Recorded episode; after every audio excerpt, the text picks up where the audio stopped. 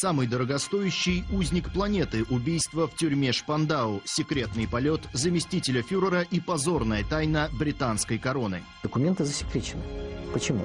Потому что англичане не отказались, а согласились. Именно это одна из главных тайн британской истории на сегодняшний день. Ампула с ядом в обмен на сокровища, неприятные откровения толстого Германа и мистическая история двенадцати повешенных. Как главный военный преступник смог вдруг получить яд накануне вынесения ему смертного приговора? Оправдание фельдмаршала, дешевая расплата по гамбургскому счету, минные поля Манштейна и операция «Немыслимая». С этим приходил Наполеон, с этим приходил Гитлер. Ну, я не знаю, придет ли Обама. Программное обеспечение Холокоста и янки при дворе Адольфа Шикльгрубера в программе «За кулисами Нюрнберга».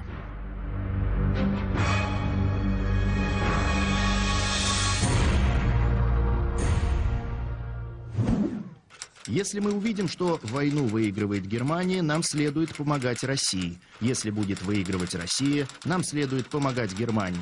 И пусть они как можно больше убивают друг друга. Гарри Труман.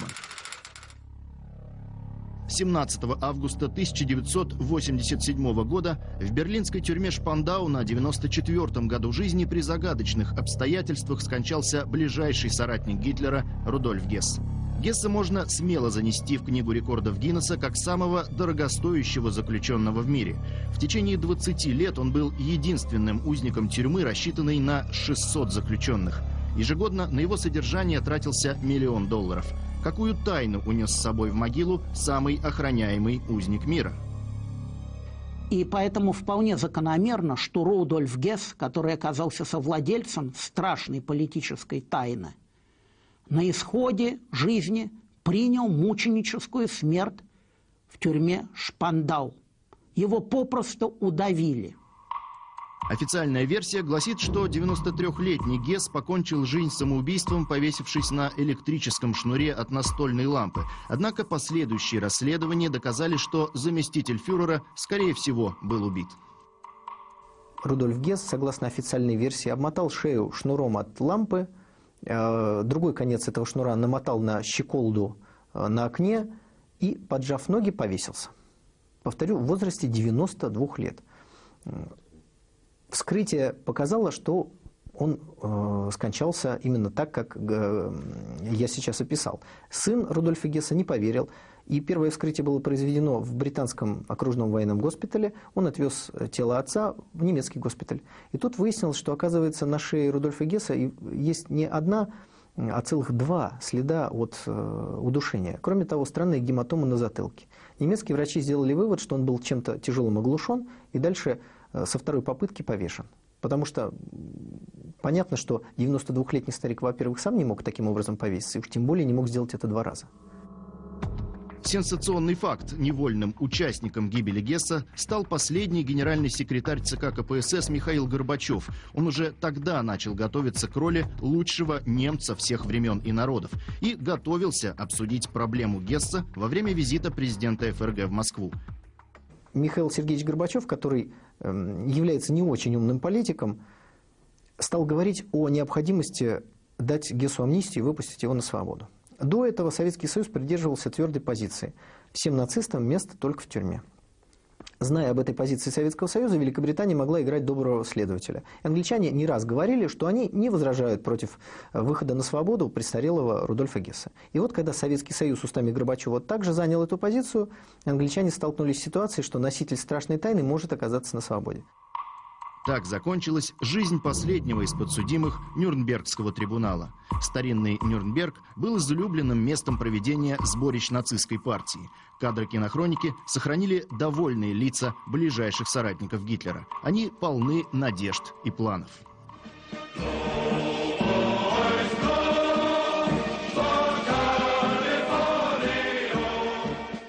Через двенадцать лет двадцать четыре высших руководителя нацистской Германии вновь окажутся в Нюрнберге, но уже в качестве подсудимых Международного военного трибунала.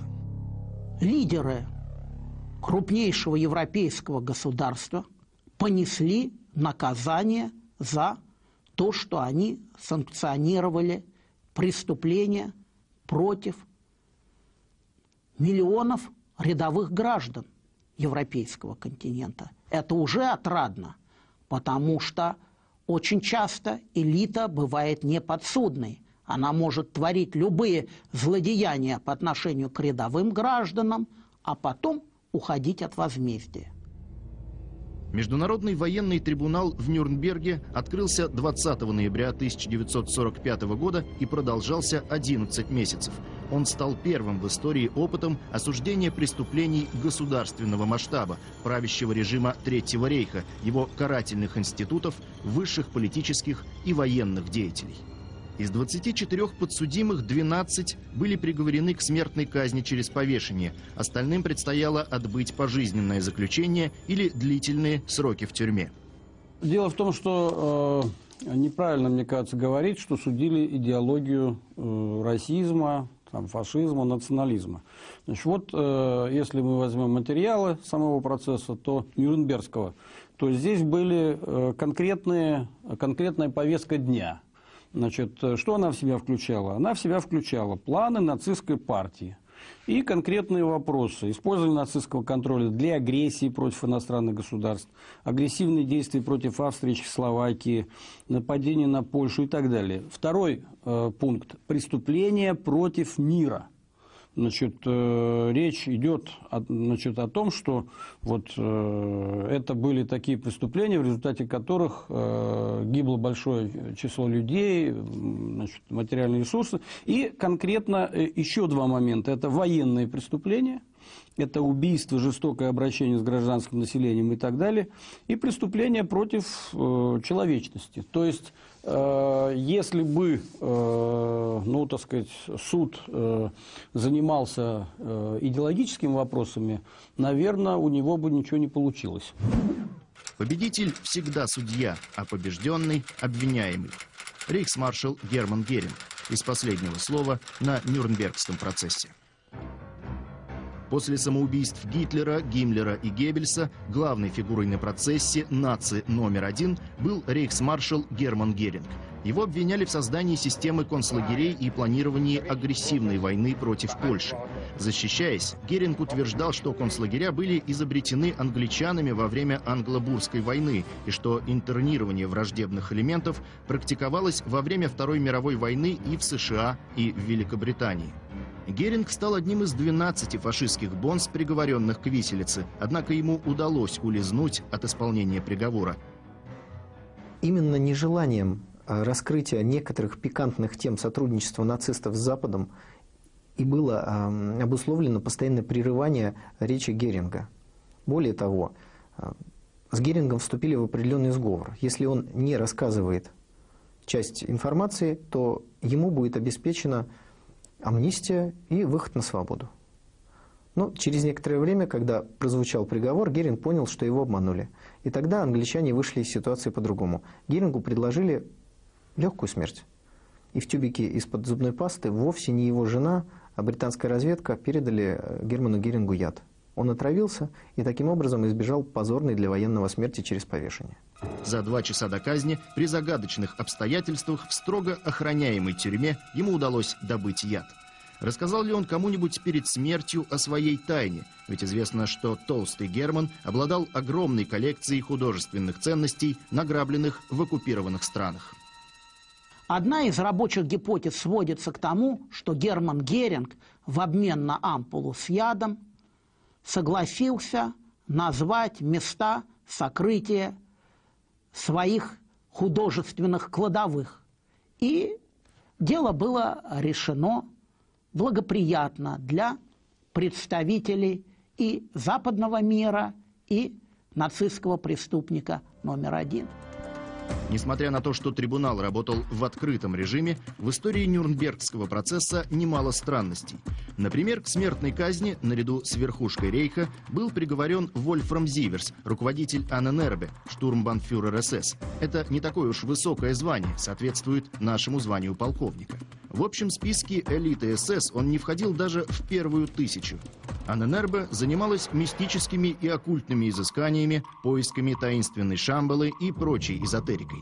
Одним из главных направлений деятельности Аненербе были попытки управления сознанием и психикой людей.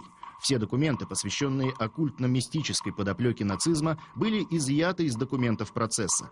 Есть данные, что присутствовавший в Нюрнберге будущий директор ЦРУ Аллен Даллес использовал их в пятидесятые годы в проекте МК Ультра, незаконных опытах по зомбированию людей. Зиверс был повешен. В то же время многие действительно видные деятели Рейха были оправданы. Троих участников процесса их э, оправдали. Были оправданы Фричи, Папен и Шахт. Значит, э, их оправдали по настоянию США, хотя наша сторона считала, что они тоже э, заслуживают очень сурового, серьезного наказания. То есть таких вот моментов можно найти, э, так сказать, немало. Мало кто знает, что суд над политической и военной верхушкой Третьего рейха в Нюрнберге должен был сопровождаться процессом над спонсорами фашизма, промышленниками и банкирами, обеспечивавшими материальную базу агрессии бесчеловечного режима. За скобками остался главный вопрос. Каким образом Адольф Гитлер и его приспешники смогли прийти к власти в Германии? Этот вопрос остался за рамками Нюрнбергского трибунала, и никто не занимался его выяснением. А зря. Потому что если бы заниматься этим вопросом, то выяснилось бы очень много интересных подробностей. Несмотря на усилия советской стороны, суд над промышленными воротилами Рейха так и не состоялся. Американцы боялись, что на процессе могут всплыть неприглядные факты их сотрудничества с нацистским режимом. Недавно стало известно, что в тридцатые годы знаменитая американская фирма ай би эм создавала своеобразное программное обеспечение Холокоста, учета узников в концлагерях и оптимизацию работы газовых камер. За усердие в помощи Третьему рейху в тысяча девятьсот тридцать седьмом году Гитлер лично наградил главу ай би эм Томаса Ватсона высшим фашистским орденом Германского орла. Никто не был заинтересован в том, чтобы э, разрушать руководство германской промышленности, западногерманской. Никто не был заинтересован. Были заинтересованы и англичане, и американцы в том, что она продолжала э, работать под их контролем. Операция «Немыслимая» – тайный проект британской короны. В рамках этого плана уже в сорок пятом — сорок шестом год немцы в лагерях сохраняли свою военную структуру. Невыученный урок Нюрнберга – повторение истории. Нам не нужно быть вот, Иванами непомнящими родства, не знающими своей истории.